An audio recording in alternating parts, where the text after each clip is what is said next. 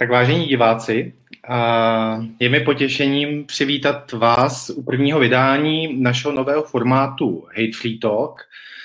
Um, jak jistě víte, tak my se um, věnujeme hlavně psaným textům, psaným rozhovorům, Um, ale ta aktuální pandemická doba, um, kdy jsou ty rozhovory, rozhovory vedený uh, přes Zoom nebo Skype nebo Messenger, tak uh, nás přivedla k myšlence, že bychom mohli dát i vám možnost nahlídnout do toho, jak jsou ty naše rozhovory um, pořizovaný, jak vznikají a současně dát vám možnost uh, se do nich uh, aktivně zapojit.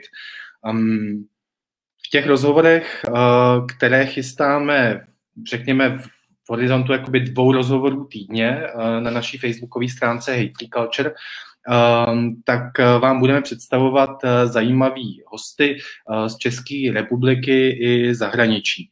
A vždycky potom za nějakou dobu vyjde i textová verze rozhovoru, což bude zásadní zejména při těch rozhovorech, které budou probíhat s lidmi se zahraničí, hm, tedy v angličtině.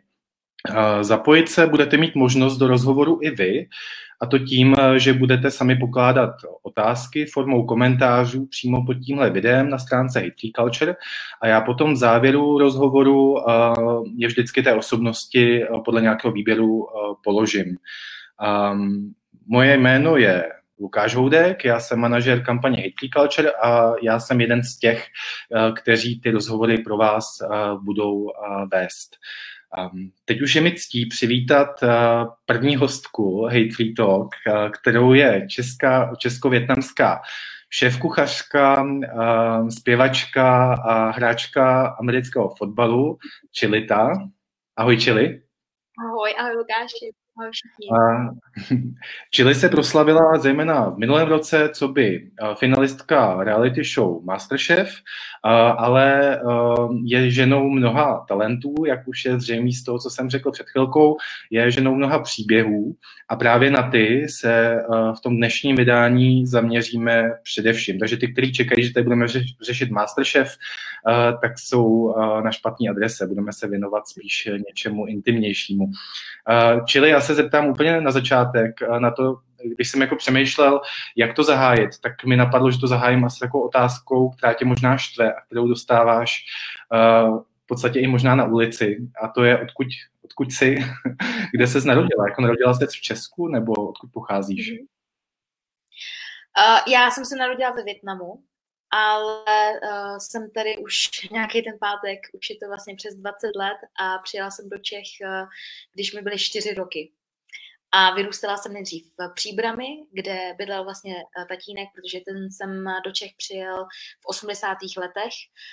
A, a my jsme vlastně s mamkou přijeli v 95. takže jsem vyrůstala v Příbrami a pak uh, vlastně s vysokou školou jsem se odstěhovala do Prahy.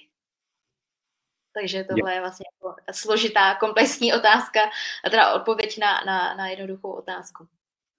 Mm, jaký byl ten důvod toho, že se tvé rodina rozhodla přestěhovat do Prahy a jak velký nebo těžký rozhodnutí to pro tvé rodiče bylo? Protože přece jenom zanechat eh, svůj dosavadní život na druhé straně planety a odstěhovat se úplně do neznáma. Vzhledem k tomu, že mě byly čtyři roky, tak já jsem to asi tolik jako neprožívala. Myslím si, že to daleko víc prožívala mamka a táta, který vlastně jsem přijel v 80. letech, protože tehdy vlastně probíhaly spolupráce mezi komunistickými zeměma, takže eh, tady ještě tehdejší vlastně Československo hodně bralo dělníky jako pracovní sílu právě z Větnamu takže on vlastně, táta patří do té úplně první vlny Větnamců, která jsem přijela. A, a pak se vrátil, vzal si můj mamku, narodila jsem se já, ale protože jsme ne, na tom nebyli úplně finančně dobře, tak se vlastně táta vrátil zpátky do Čech a pak jsme za ním přijeli my s mamkou mm-hmm. A myslím si, že pro aspoň táta teda uh, o tom mluví tak, že pro něho to bylo těžké, protože vlastně tady byl sám a strašně se mu stýskalo vlastně po nás. Neměl tady tehdy ještě ani žádnou rodinu. A když jsme přijeli s mamkou, tak myslím si, že vlastně pro mamku to muselo být hrozně těžší, protože můj táta pochází z devíti dětí a, a mamka pochází jako z šesti dětí, takže máme obrovskou, obrovskou rodinu a v Větnamu, jak vždycky říkám, že když někoho potkám jako, a, u nás ve městě, tak je 30%, 30% pravděpodobnost, že to je někdo příuzný. A, a pro ně to muselo být jako hodně obtížné vlastně opustit úplně všechno a začít tady od začátku. Takže naši, když jsem vlastně přijeli, tak mamka do to, jako doteď vlastně o tom vypráví, že, že začali opravdu jako prodávat nějakých 13 párů bot někde na náměstí, kde jako neměli ani stánek a, a museli často stávat fakt jako třeba ve čtyři ráno. A já jsem chodila jako k český chůvě a byli jsme prostě my tři v takový jako úplně mini, mini garzonce a, a měli, jsme, měli jsme prostě tak nějak jako úplně, úplně to minimum. Takže ty začátky a byly docela krušní. No, jak, jak jsi to ty vnímala jako, jako malý dítě? Přece jenom asi si viděla u svého okolí trošku jiný způsob života, byla si v prostředí, kde všichni vypadali, nebo naprostá většina lidí úplně jinak než ty. Um, jak to dítě tyhle ty věci vnímá, ještě když ten život třeba není úplně snadný na začátek? Já si třeba doteď eh, pamatuju ten první den uh, tady v Čechách, ten příjezd, i když je to strašně dlouho, jako ze svého dětství si nepamatuju nic moc, jako protože ty byly čtyři roky, ale z nějakých jako důvodů si pamatuju tady ten den, že vlastně tehdy jako sněžilo a, a já jsem se hrozně těšila, protože mě vlastně jako, samozřejmě mi mrzelo, že opouštím tady babičky a, a dědečky, ale hrozně jsem tě, se těšila na tátu. Takže, takže pro mě, jako mě podle mě to jakoby ani moc nedocházelo. Jsem se prostě jen těšila, že bude naše rodina zase pohromadě. A, a ty začátky byly takový, uh, takový jako zvláštní, protože tam samozřejmě byla uh, obrovská jazyková bariéra. A já jakožto uh, vlastně dítě, který bylo strašně jako hýčkaný a byla jsem fakt zvyklá na to, že, že mě doma ve Větnamu hrozně všichni rozmazlovali, protože máma je nejmladší, takže já jsem tím pádem tak jako byla to nejmladší mnouče. A tak, tak, tak nějak jako jsem, jsem se snažila vlastně se zaintegrovat jakoby úplně stejně, že si pamatuju, že jsem třeba šla na pískoviště mezi českýma dětma a i přesto, že jsem jim vůbec nerozuměla a oni nerozuměli mě, tak jsem se chtěla jako hrozně hrát a, a sdílet jako bábovičky a tohle to všechno. A myslím si, že ten první jako, jako okamžik, kdy mi opravdu došlo, jak moc se to odlišní, bylo právě nějaký jakoby odmítnutí a takový ty zvláštní pohledy, kterým jsem čelila právě jako ze strany dětí, ale i ze strany třeba jejich rodičů. A my jsme vlastně vyrůstali v takovém jako fakt malém sídlišti příbramy a tehdy ještě jako nás tady tolik nebylo opravdu, že Větnamců tady bylo hrozně málo.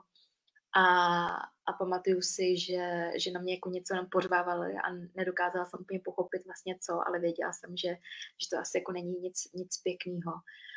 A, a tak, no.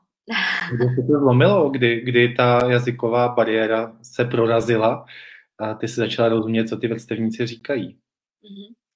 Já si myslím, že uh, naštěstí vlastně děti se učí hrozně rychle a já jsem tehdy, protože naši fakt pracovali vlastně po celý rok a museli vstávat takhle strašně brzy ráno, takže jsem chodila k takový jako český chůvě, což vlastně byl takové jako, já myslím, že uh, to asi bude znát spoustu jako větnamců ročník, prostě třeba 92 a, a starší, uh, že prostě chodili k český chůvě a tady těm českým jakoby babičkám přesně říkali baby anebo teto, a, a vlastně tam jako trávil, trávil si tam čas, zatímco jako rodiče pracovali pro, hlavně pro děti, které byly třeba ještě moc mladí na školku, anebo třeba jako neuměli ještě mluvit česky. Takže, uh, takže myslím si, že tam uh, samozřejmě poprvé jsem přišla jakoby do kontaktu s češtinou, jako na každodenní bázi, tak mě moje babička vlastně naučila uh, česky a dala mi i tehdy i český jméno Zuzka, což vlastně jako já to nikdy nedokázala s tím jménem úplně stotožnit. A, a, a tam, tam to byl ten zlom. A hlavně pak ve školce samozřejmě, protože tam tě to úplně hodí do vody a člověk je donucený prostě komunikovat s těma dětma. Takže, takže asi, asi ve školce se to zlomilo s tou jazykovou bariérou. Ale de facto vlastně jako nějaká šikana si myslím, že prostě přetrvávala jako minimálně prostě do, do základní školy. No. Hmm. Já jsem se na to chtěl vlastně zeptat, jo, jak, jak, jaký bylo to další vyrůstání, protože jedna věc je ve školce, tam ty děti jako asi dokážou být zlí, ale možná ty odlišnosti nebudou řešit až tolik, jako třeba potom spíš, když jsou o kousek starší a, um, a ty si přišla prostě na základní školu. Tak um, jak, jak, tohle, uh, jak tohle probíhalo, jaký bylo to vyrůstání dál ve škole, kde už jsi v nějakým kolektivu, očekávají se od tebe nějaký výsledky a, vlastně i to, že si budeš dělat kamarády, nebo aspoň to možná očekáváš ty.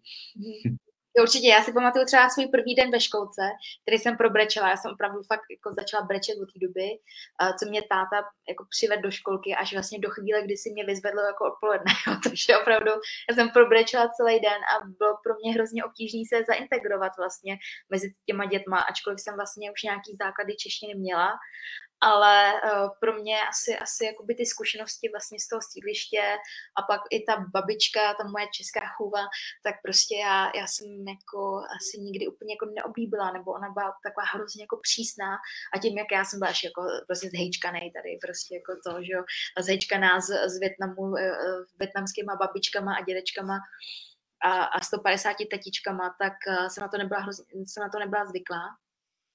A během základní školy, tak eh, takhle, já si myslím, že to bylo hodně zaviněné jakoby tím, že ty děti um, prostě jako člověk má vždycky největší strach z neznáma, z něčeho, co prostě jako nezná, jo. takže někdy a ta, někdy jakoby ta uh, obraná reakce je prostě jako útok, jo, protože, což je svým způsobem asi jako i přirozený, protože tehdy jsem fakt byla jediná ve třídě a tím, že vlastně ty děti na to nebyly zvyklí a najednou tady bylo prostě nějaký dítě, který byl jako strašně jiný, který kterýmu nebylo ani pořádně jakoby rozumět a, a furt jenom fňukal a prostě jako brečelo někde v koutě.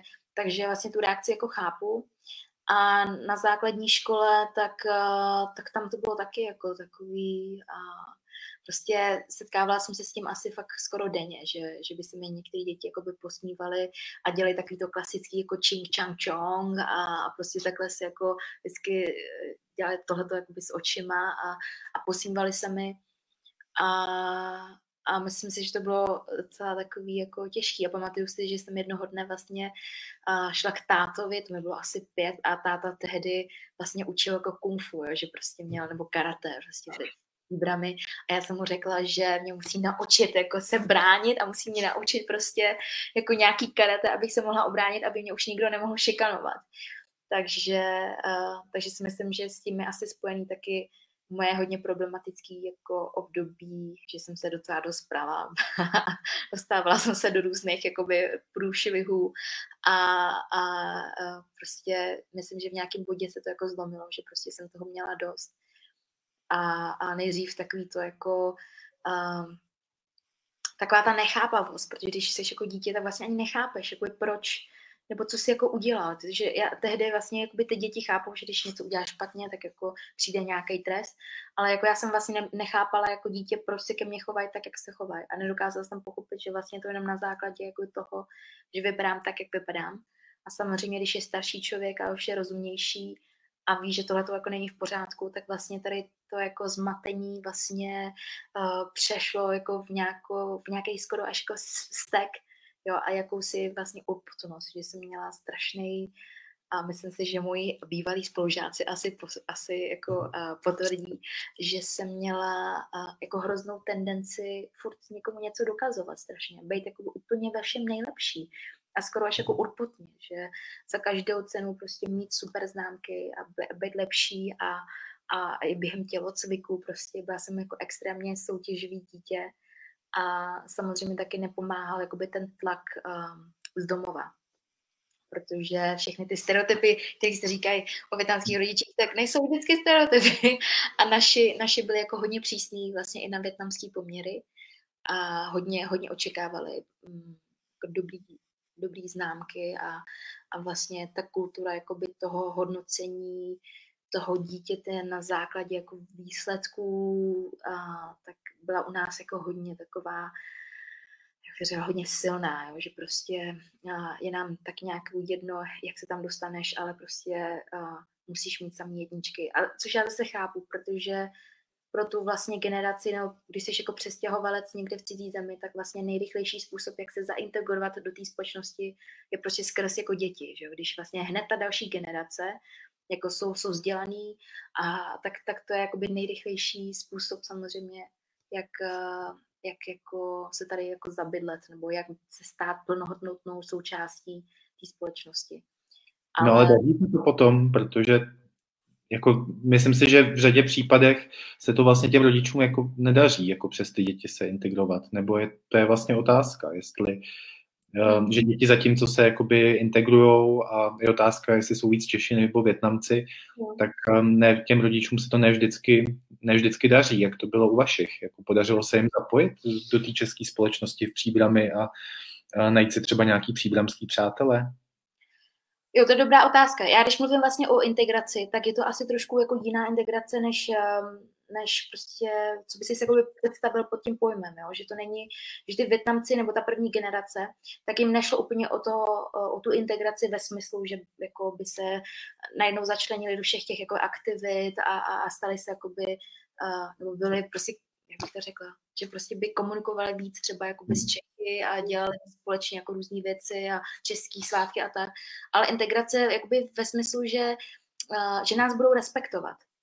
Víš, že, že, že jako neřeknou si, wow, to jsou jenom nějaký jako přistěhovalci, ale, ale že nás budou respektovat. A, ta, a respekt a vůbec prestiž jsou takové hodnoty, které jako, a jsou strašně důležité vlastně ve Větnamu. Jo? Že prostě uh, ty, ty děti nikdy jako ne, nereprezentují jenom sebe, ale vždycky i svoji rodinu. Jo, že když mhm. někoho, tak vždycky ve Větnamu jako neukážeš si jenom na něj, ale vlastně jako to odskáče většinou i celá ta rodina. Takže pro moje rodiče, stejně jako pro další větnamské rodiče, trochu si říct, tak bylo důležité, jako abyste nás respektovali, abyste nás nebrali jako by někdo, kdo sem přišel jako, uh, jako okrádat nebo krás prostě jakoby práci, anebo vlastně parazitovat na té společnosti. Takže i proto vlastně hodně cpou ty svoje děti do takových těch jakoby uh, povolání, které jsou veřejností považovaný za prestižní. Jo, takže doktoři a, a, a právníci a, a paní manažeři a manažerky. Čím jsi měla být ty? Já, uh, já jsem chtěla být paní právničkou, protože, protože mám prodřízlou pusu. A, a vlastně rodičům to bylo uh, jakoby jedno, jestli to byla paní, jestli to mohla, měla být paní právnička nebo paní, třeba paní učitelka, jako, protože u nás učitelé jsou jako strašně uh, takový až skoro jako ucívaný, ale to bych asi jako nemohla být, ale, ale paní, paní právničkou jsem, jsem měla být. Takže právničkou nejseš. Jako děláš řadu věcí a jedna z nich je, že skvěle vaříš, což jsem měl sám možnost ochutnat a um, zpíváš. Um, jako hmm. Udělal jsi tím radost svým rodičům, ehm, tím, že se věnuješ těmhle, těmhle uh, profesím? To je super otázka, Lukáš, měl bys ji položit mojí mámě. Eh, ne, já si trochu říct, že teď už, je to, teďkon už je to fakt lepší, protože uh, no, takhle, nejsou to jako být kuchařkou samozřejmě a být jako zpěvačkou nejsou úplně povolání, který jako, kterým aby se rodiče úplně chlubili, jo, protože uh, prostě není to, není to jako, jak bych to řekla, neřeknou se o tobě lidi, že jsi třeba úplně intelektuál, ale, uh, ale myslím si, že naši jakoby teďkon v téhle fázi už uh, jako přijali, že země nikdy nebude uh, submisivní a benevolentní větnamská dívka, která tady pracuje někde v kanceláři a šéfuje jakoby dalším lidem. A myslím si, že se s tím jako konečně, konečně smířili, i když to byla samozřejmě velmi dlouhá cesta. Ono, když se uh, bavíme o mladých Větnamcích, třeba v tvém věku, zhruba v tý, o téhle generaci, tak um, a tím, že mám několik přátel um, z téhleté věkové skupiny, tak vím, že hodně velkým tématem je právě ten mezigenerační konflikt, právě mezi nima a rodičema, kdy zatímco rodiče často uh, zůstali myšlenkama pořád třeba ve Větnamu, tak um, ty jejich děti jsou nebo se považují spíš za Čechy a nasály i trošku, um, jako někdo víc, někdo míň, uh, českou kulturu. Um, a vznikají potom jako různý konflikty, které jako v některých uh, ohledech jsou skutečně drsný a můžou vést až skutečně k rozkolu té rodiny.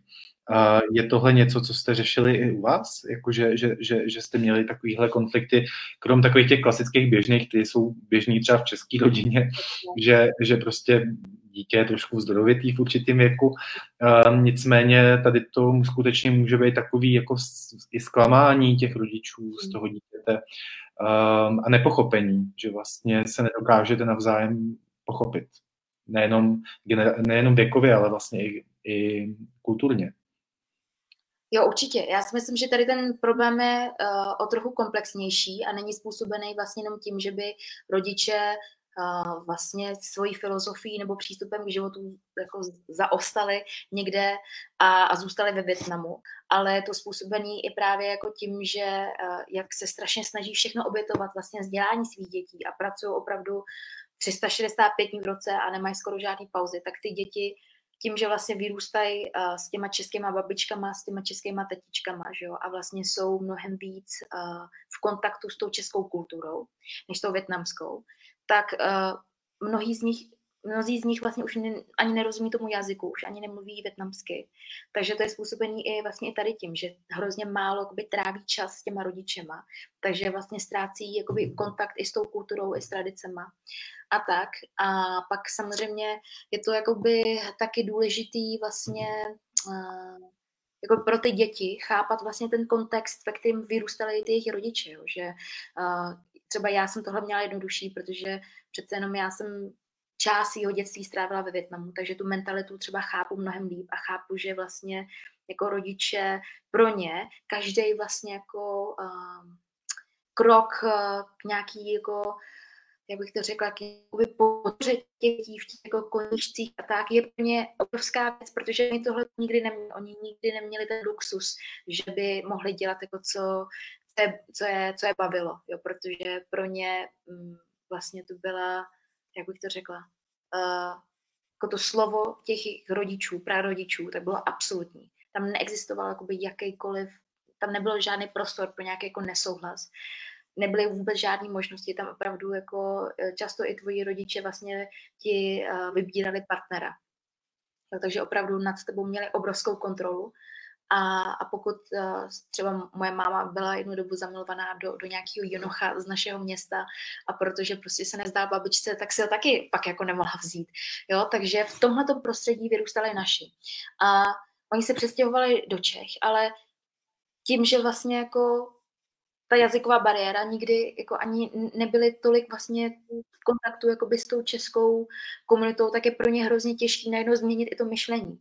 Ale jejich děti, tak už se narodili tady a jsou vlastně jako mnohem víc Češi než třeba jako Větnamci a s tím, že nejsou tolik v kontaktu s těma rodičema, tak vlastně je tam i pro ně těžší se s něma, s něma nějak jako empatizovat a, a, a chápat, že, že to je pro ně jakoby hrozně těžký. Takže já jsem to měla to samé. Já si myslím, že uh, taky jako vyrůstat v prostředí, kde jsem viděla, že moji spolužáci mohli dělat jakoby spoustu volnočasových aktivit a pomalu jako museli rodiče nutit do tady těch jako koníčků, zatímco ty moji tak vlastně mě nepodporovali skoro v ničem, protože na prvním místě byla škola a na prvním až desátém místě byla škola, tak uh, pro mě to bylo taky těžké a měla, měla jsem v, takový, v sobě takovou tu jakoby zhrzelost a byla jsem naštvaná, ale teď, když vlastně o tom přemýšlím, a, nebo v dospělosti jsem si taky uvědomila, že vlastně jako, a, že by to chtělo spíš jakoby taky soucit a pochopení z mojí strany. Jo, že už jenom to, že třeba máma tehda, když mě pustila jako ven na nějakou party a sice jsem musela jako v 10 domů, když to začínalo v 8, tak, tak sice jako z pohledu mých českých spolužáků to bylo extrémně přísný. Ale, ale z pohledu jako toho, co mohla moje mamka tak pro ní to bylo vlastně jako obrovský krok vstříc. No ale vnímala jsi to takhle, když se to dělo? Nebo to vidíš takhle až teď? Já to vidím takhle až teď. Já to vidím takhle až teď, protože si myslím, že, uh, že tím, že vlastně uh, jsme se docela zblížili s rodičema a i, oni vlastně se mi začali víc jako otvírat, začali víc jako mluvit o těch svých zkušenostech, o svém dětství, jo, tak, uh, tak jako vlastně je to jako to asi strašně směšný, ale já mám pocit, že jsem poznala své rodiče až jako v pozdějším věku, jako kdo opravdu jsou. Že předtím to byly nějaký jako, uh, jak to řekla, prostě nějaký jako autority, jo, a který prostě skoro nikdy pomalu jako nechybovali nebo měli všechno hrozně jako srovnaný, nikdy jako nebrečeli, neprojevovali jako nic moc a žádnou jakoby slabost a měla jsem pocit, že prostě uh, jako i z mé strany nějaký projev jako nějaký, nějaký jako nějakého selhání nebo i nějaký prostě jako slabosti, tak to je vlastně jako selhání. A až v dospělosti vlastně uh, mám pocit, že jsme se navzájem jako poznali.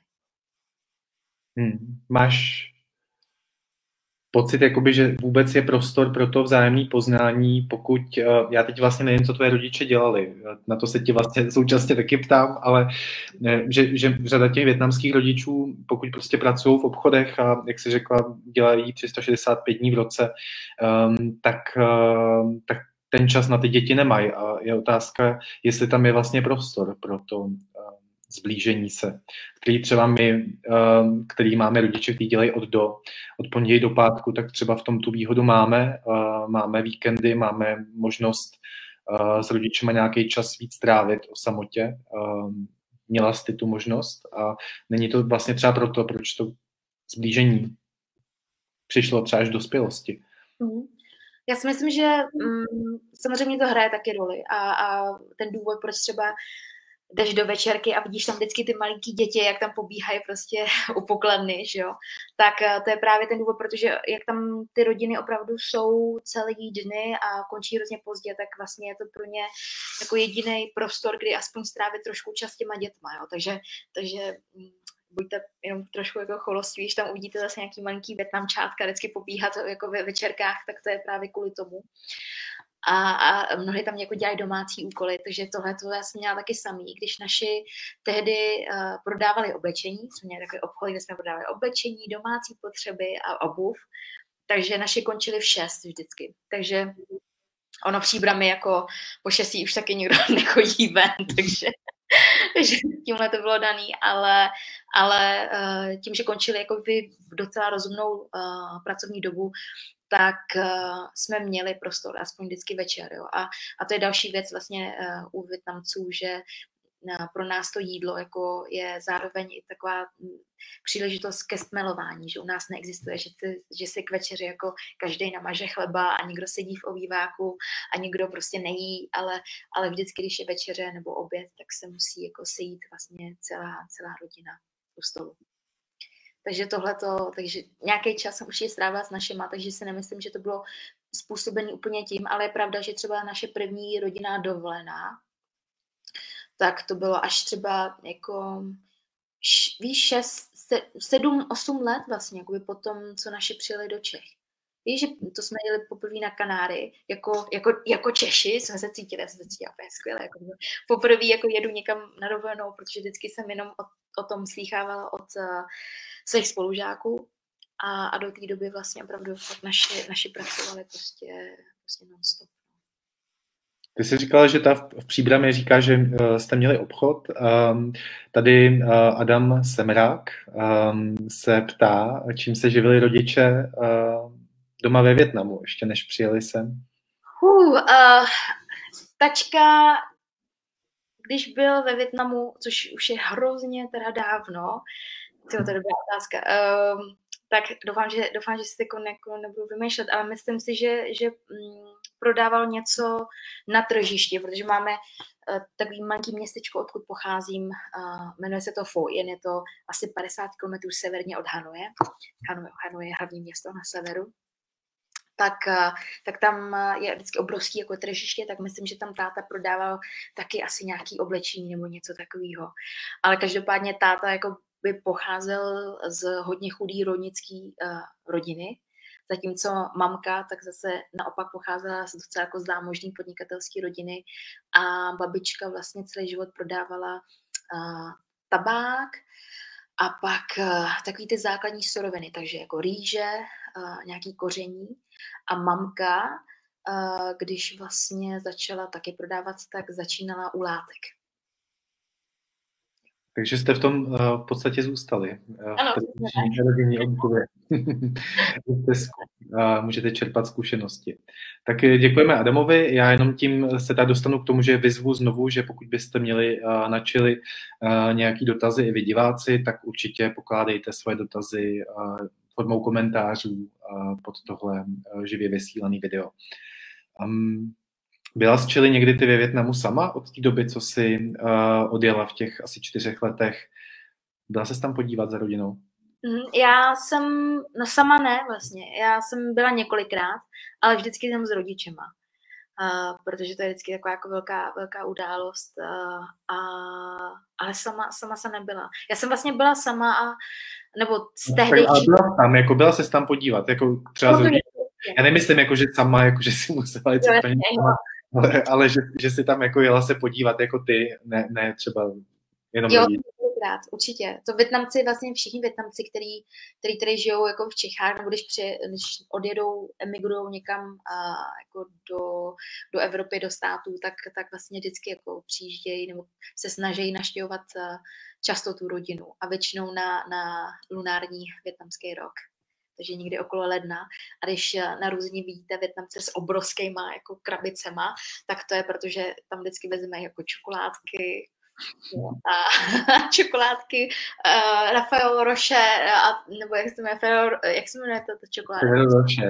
Ferro Roche, ano, a, a Rafaelo, že to je to druhý. Mm, tak to je prostě, ano, přesně, to tam vždycky je, vždycky jako, když náhodou jako tady oloupila vlastně nějaký Větnamce, co letí do Větnamu, tak víš, nemusíš ani otevírat a víš přesně, co tam bude. Pak vozíte zpátky zase, když jdete zpátky. Jo, jo, stra, jo, vždycky mhm. zpátky. Vezmeme zpátky hele, nejčastěji ovoce, vždycky. Jo, a což je hrozně směšný, protože jako všechno ovoce, co koupíš ve Větnamu, už de facto koupíš i tady, že v Sapě, ale, ale příbuzný tě vždycky jako spou, spou, spoustu věcí. Uh, ovoce, sušený ovoce a pak různý takový ty jako uh, kořeny a lektory. jo, nebo, nebo jaký kořeny. Borovice jsme modřín. no, protože víš co, my Větnamci, my hrozně jako věříme uh, i v takovou tu naši jako holistickou uh, medicínu, víš, že hodně tam pijeme, uh, říkáme tomu vždycky thuốc bak, že jo, jako východní, východní medicína.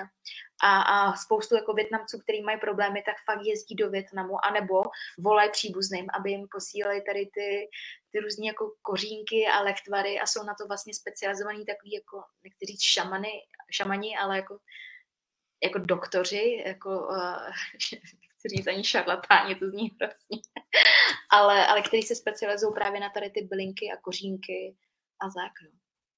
Hmm. Já jsem se na ten Větnam jako samozřejmě jako zajímavý, že ty si vozíš kořeny zpátky, ale, ale já jsem se na to ptal záměrně, protože um, přece jenom jako sice se narodila ve Větnamu, vyrostla si ale v Česku a když se tam vrátíš, tak vnímají tě Větnamci jako Větnamu? Nebo seš jako cizinka? Jak ty se tam vlastně sama cítíš a třeba existuje tam něco i jako, neřekl bych vyložený rasismus, ale třeba jako nějaký odmítání ze strany té větnamské společnosti těmhle emigrantům?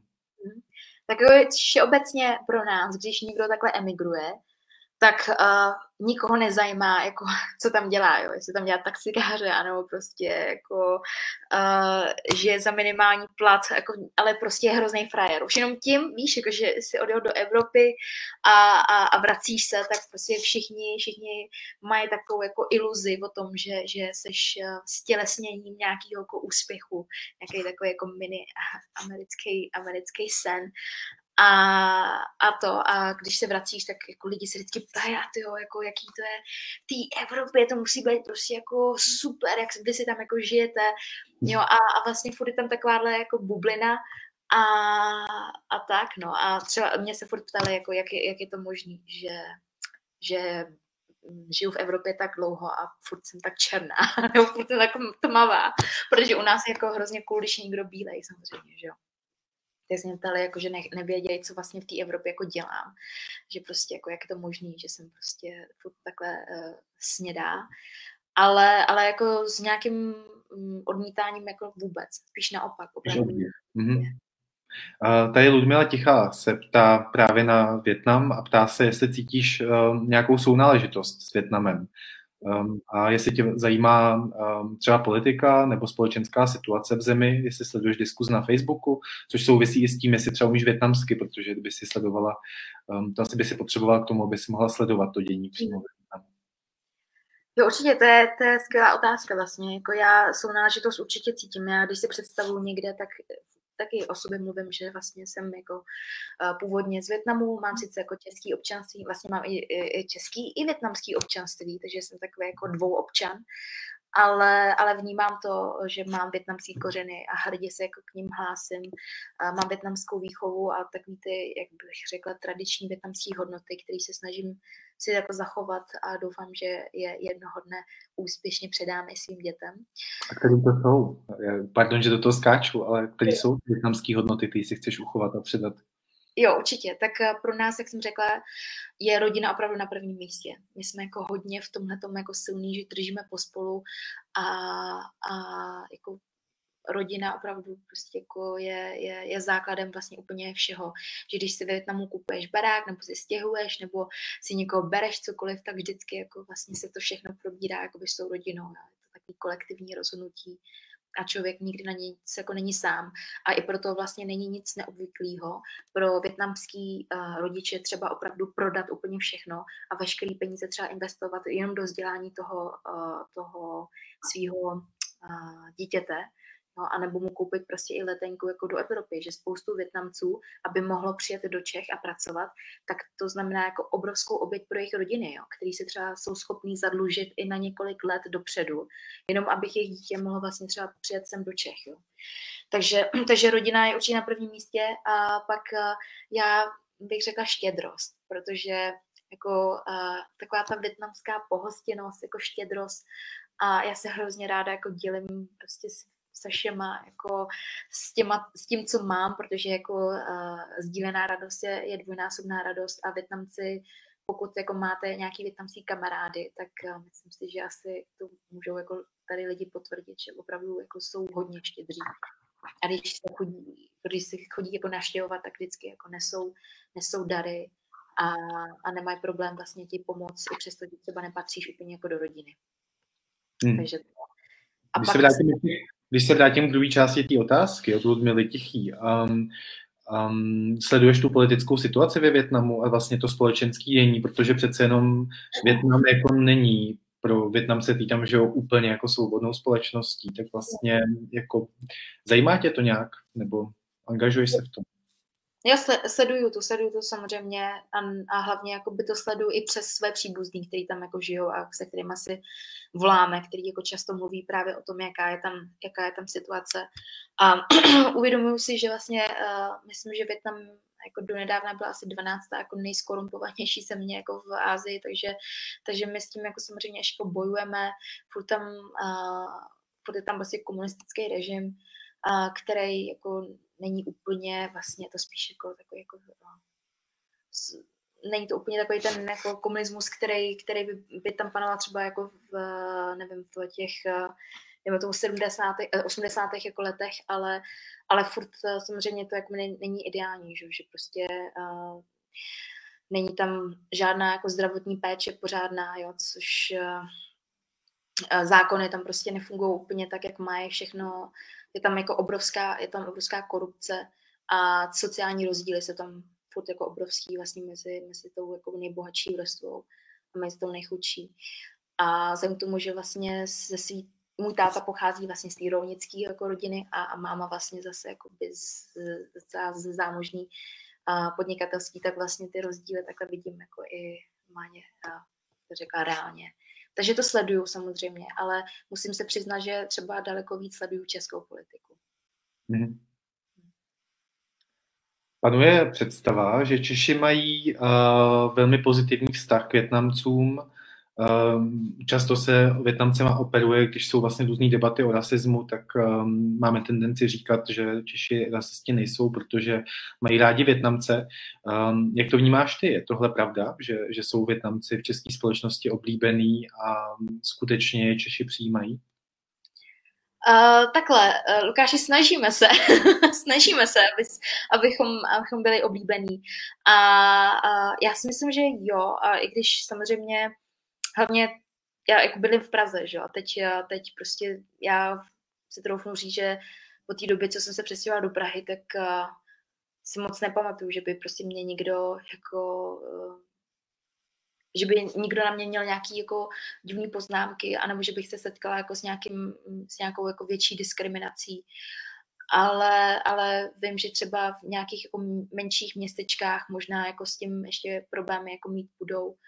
Ale jenom už jenom tím, že je tady nás, že nás je tady hrozně moc a najednou jako ty české děti chodí do školky a už jsou zvyklí jako je na to, jo, že tam nějaký tady Nguyen a, a že prostě vlastně vyrůstají s někým a tím, že vlastně, jak říkám, fakt hrozně cpeme ty své děti do, a, do toho vzdělání, víš, jako do, do, do toho a, a, a myslím si, že větnamský děti si troufnu říct, že jako musíme být tak nějak slušní, protože je to něco, co nám štěpují rodiče od malička jo, že musíme být jakoby slušní, jako kamarádit se s lidma a, a být jako děsně pracovitý, pracovitost, přesně pracovitost, myslím, že je asi jako jedno slovo, který je hodně skloňovaný jakoby v souvislosti s Větnamcema. Takže si, hmm. takže si myslím, že já mám ten pocit, že jo, že prostě že jsme... Ale takový ten, že do toho skáču, co takový ten paternalismus, eh, tak bych to asi nazval, eh, který se někdy vůči Větnamcům projevuje, že to je takový to, eh, taková ta jako oblíbenost, že člověk řekne, deklaruje, že má Větnamce rád, ale pak o nich mluví jako o čongolících, čongách um, a někteří, když myslím, že z toho jako zlepšilo uh, v posledních letech, uh, Větnamcům tykají, uh, když přijdou právě do nějakého obchodu, i když třeba se někdy vymlouvají na to, že by jim nerozuměli a proto eh, musí tykat, což je hrozně zvláštní argument. Uh, nicméně, jak vlastně vnímáš tohle? Jestli tohle vlastně není forma uh, rasismu um, nebo pocitu nadřazenosti, pohrdání tím druhým člověkem? Hmm. Jako upřímně, uh, tyjo, to je dobrá otázka, docela těžká. Já mě to strašně vadí, samozřejmě. Mě, mě, mě to jako dost šíleně vadí. Já vždycky říkám, že se mi otevírá kudla. Ježiš, mě pro hate free, říkám takovéhle věci, ale... ale... ale mě to, mě to strašně vadí, když někam jdu do večerky a vidím, že tam někdo jako tyká, tak prostě mi to jako strašně, strašně vadí. Já, já jako nemyslím si nutně, že by to bylo projev jako rasismu, že by to ten člověk myslel špatně. Víš, a to hmm. většinou znáš i podle toho, že, jako, že ten člověk, jako když jako nám se to stávalo taky, když naši uh, pracovali vlastně v obchodu, tak tam chodili lidi a byli jakoby hrozně přátelský, byli hrozně milí a tykali nám a, a vlastně to působilo jako strašně blbě, ale vím, že ty lidi to nedělali, protože by si mysleli, jako, že, že Větnamci jsou něco jako mý, víš co že byl jakoby nějaký způsob prostě jejich komunikace, protože nás měli zaškatulkovaný jako takový ty, co uh, vlastně jako nerozumí česky a na všechno, jakoby, všechno, jako na všechno pokyvujou a já a tohle, tohle. A měli pocit, jako, že když to takhle zjednodušej a místo vykání použít tykání, tak to bude jako lepší, ale, ale samozřejmě, jak říkáš, je to směšný argument a, a vlastně mi to přijde jakoby dost neúctivý, jako bez ohledu na to, jaký je úmysl toho člověka. Hmm. Myslíš, že vás, že vás um, jako Větnamce my Češi vnímáme jako rovnocený v sobě? Uh, rovnocený myslíš jako by... Mm, že máme, že, že, že, že jako rovnocený, že, že nebo jestli, jestli jakoby Češi si myslí, že, že, že jsou jako víc, nebo že jsou nadřazení. Jo. Jo. Uh, Větnamci jako podřadný, jako, když to řeknu jako ošklivě. Jasně, no. Já si myslím, že určitě někde to asi trochu ještě panovat bude, což je daný právě tím, že že třeba uh, spoustu z nás jako jak neumí, neumí prostě česky, víš co, tak prostě je jako trošku to vybízí právě toho člověka, víš, že vlastně jsi najednou takový jako jak to řekla, citlivější vůči tady těm útokům, protože najednou ty jsi tady v naší země, neumíš jakoby česky tohleto, ale já upřímně to takhle jako vůbec já to necítím, protože já, jakožto jako člověk, který prostě pracuje, vyrůstal tady, tak já jsem teďkon, obzvlášť když někam jdu, do cizí společnosti kamkoliv, tak rozhodně nemám problém, že by, nebo ani ten pocit, že by na mě někdo koukal, že jsem jako míň, protože jsem Větnamka. No, spíš fakt jako, když budu mluvit z vlastní zkušenosti, tak mám pocit, že mě opravdu posuzují spíš na základě toho, jakoby, co umím. A v momentě, kdy otevřu pusu, tak myslím, že málo kdy jako si někdo řekne, že tyjo, prostě co to tady jako dělá. před časem se na Facebooku rozhořela taková jako docela zajímavá, nebo nevím jestli ostrá, debata nad mm, pořadem Karla Šípa Všechno party, kde byl hostem Lukáš Stran, česko-větnamský herec. A um, ta debata se vlastně nesla kolem toho, že uh, Karel Šíp moderátor toho pořadu vlastně během, během natáčení nebo během toho pořadu dělal průběžně různý takový vtipy směřovaný na Lukáše, který se právě týkaly večerek, kvalitního oblečení a tak dál. A vlastně mnozí lidi se k tomu stavili velmi kriticky, kdy vlastně kritizovali Karla Šípa za to, že ten humor je vlastně nemístný a že není jediný důvod, proč by jako herec Lukáš Stran uh, měl poslouchat uh, nějaký vtipy o teniskách a blatníkách na ponorku, nebo já nevím, o čemkoliv. Uh, jak uh, vlastně ty, a tím se dostávám k tomu, na co se chci zeptat, jak ty vnímáš tyhle ty vtipy? Ty říkáš, že jsi vlastně sama zažívala ve škole, um, dokážeš se tomu zasmát? Je to jakoby, protože myslím si, že řada lidí, kteří to říkají, mají pocit, že to je takový ten laskavý, milý humor. Otázka je, jestli i ta protistrana um, tyhle ty poznámky jako laskavý humor vnímá. Hele, ono záleží jako strašně na kontextu. Já vím, že prostě, když jako nějaký jako černý humor, nebo někdy prostě se během jako vtipu řeknou, nebo zautočí se tam na nějaký skupiny, tak to je prostě princip takového toho jakoby černého humoru. Že prostě útočíš a, a hlavně jako si děláš srandu právě z těch stereotypů, že? A zase na druhou stranu jako si myslím, že jako mm, zase nedává úplně smysl být vlastně jakoby citlivý na tady ty věci a za každou cenu vlastně jako si stát, že tohle je jakoby špatný, že existuje ten případ, kdy fakt se člověk musí jakoby uvolnit a když koukáš na nějaký stand-up, jo, kde se tam prostě někdo dělá jakoby srandu jako z gayů a z židů, tak taky jako člověk to musí brát prostě trošku jinak. Takže záleží na tom kontextu, ale všeobecně, jako samozřejmě, jak jsem tomu říkala, já jsem ten rozhovor viděla a s Lukášem Tranem se bavím, protože to můj kamarád. A uh, jsem se ho právě jakoby na tady to, jak to bere. A on to bral docela jakoby s humorem, samozřejmě. Ale spoustu lidí jako záleží přesně na tom kontextu. Třeba zrovna u tady toho rozhovoru si myslím, že to bylo spíš takový nešťastný. Jo.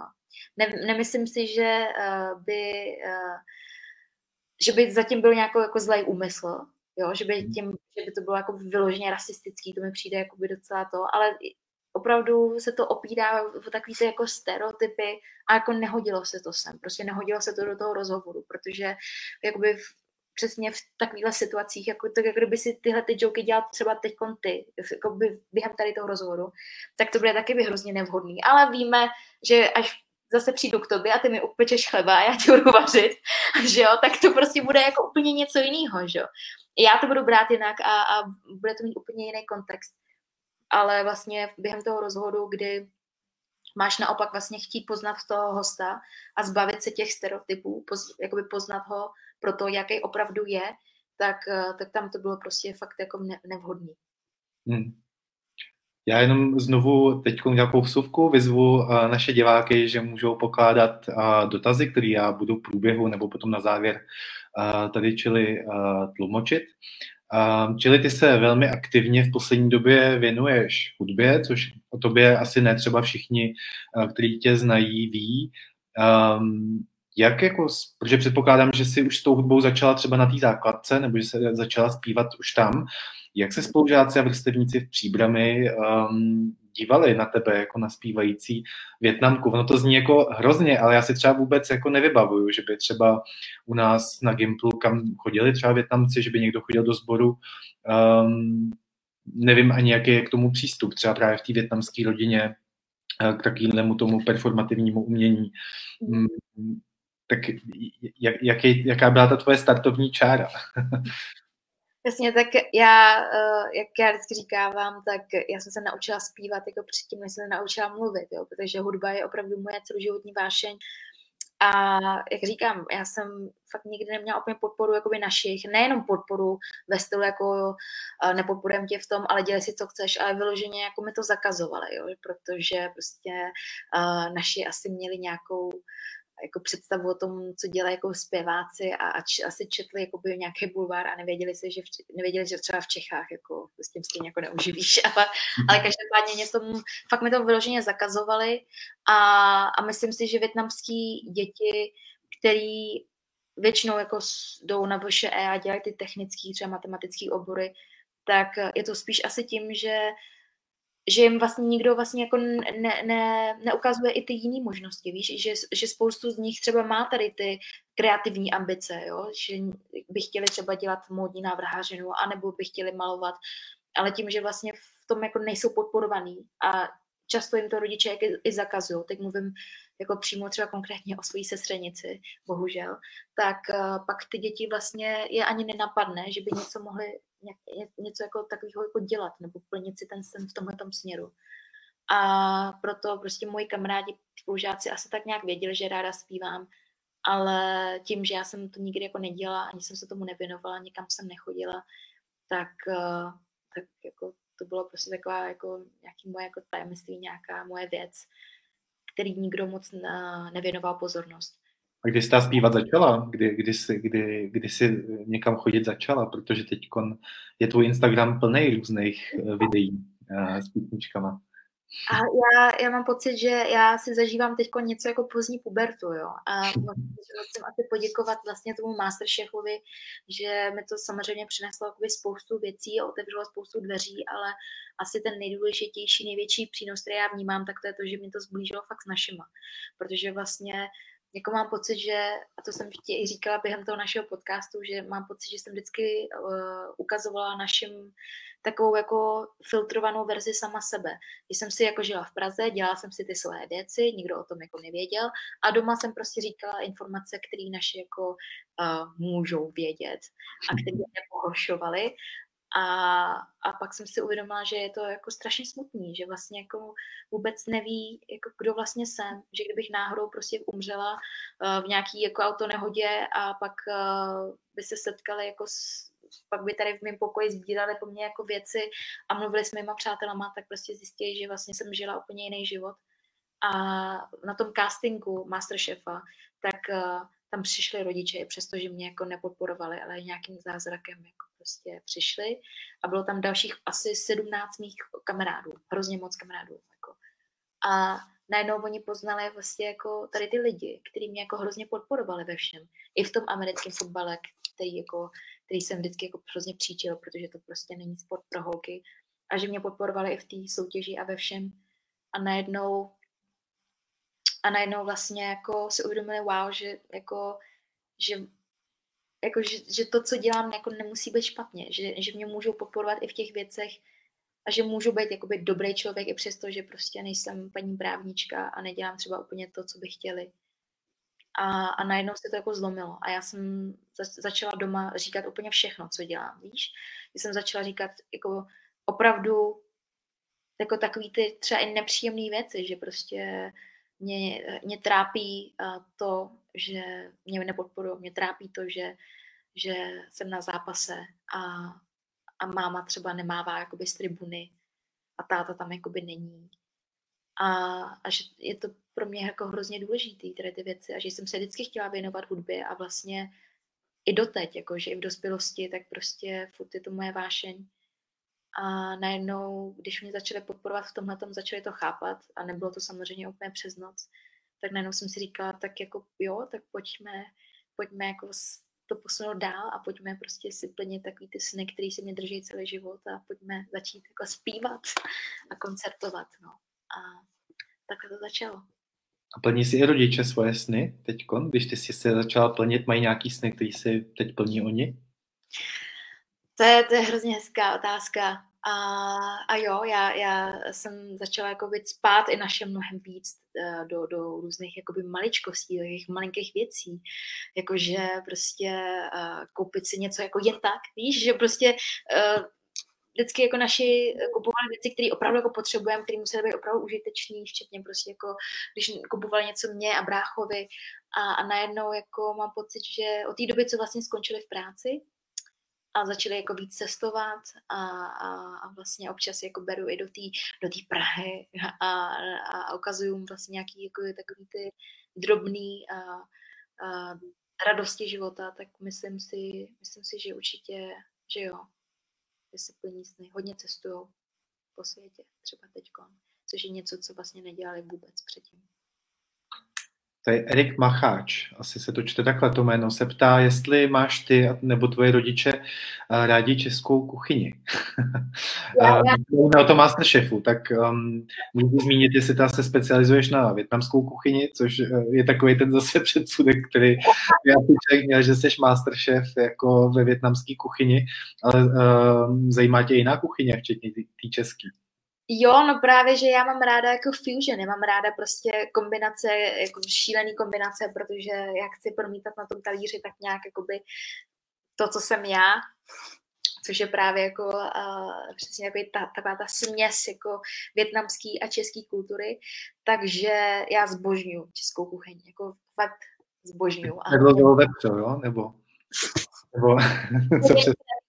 Neplněný knedlíky, plněný knedlíky uzeným se zelim a se smaženou cibulkou, anebo prostě kachna se zelim a s bramborovými knedlíkama, to je prostě uh, jako cesta k mýmu srdci. to jako zbožňuju, zbožňuju tady ty věci. A, a samozřejmě zbožňuju jako i naši, naši kuchyň, tak to je úplně jasný, protože je, je zase šťavnatá a, a jako lehká, a, a, ale jinak jako českou kuchyň naprosto zbožňuju. A naši Naši mají taky rádi českou kuchyň. Uh, táta o něco víc než máma. Mamka třeba uh, moc nemusí, uh, jako třeba jí, ona říká, že furt nepřišla na chuť jako českýmu uh, chlebu. Mm-hmm. Že prostě... Měla ten můj. ne, to bylo no právě, že ten tvůj, to by změnila jako názor. Ale začala jsem doma kvůli tomu jako pít, pít, pít chleb, tak říkala ty, že prostě jako na starý kolej začalo konečně jako chutnat trošku chleb. Ale jako asi ona myslí spíš tu šumavu, že, jo? že víš, že prostě poprvé, když přijela do Čech, tak myslím, že dostala jako někde, asi vzal táta do Prahy a, a dali si jakoby klobásu s takovou tou, s takovým tím vlhkým víš co, s horčicí, což jako uh, tak miluju, to, teda musím říct. traumatizovalo a pak, pak už to jako neskoušela, ale jasně, že to no. jsou úžasný chleby. No a táta, táta prosím tě zbožňuje držkovou a guláš hrozně. Hmm, jako guláš, hmm, ale držková ne.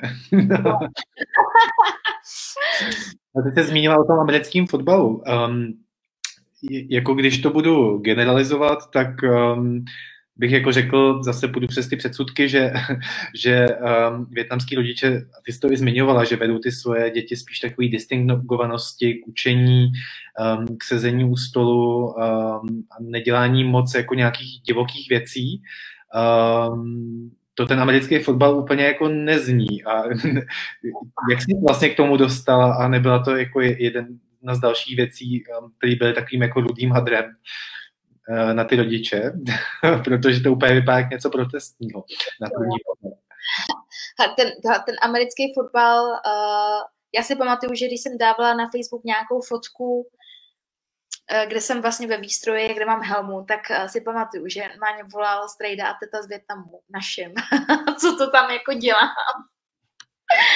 že jako jestli to našim přijde normální tohle, že prostě okamžitě s tím má přestat, že to není normální a že tohle holky jako fakt nedělají.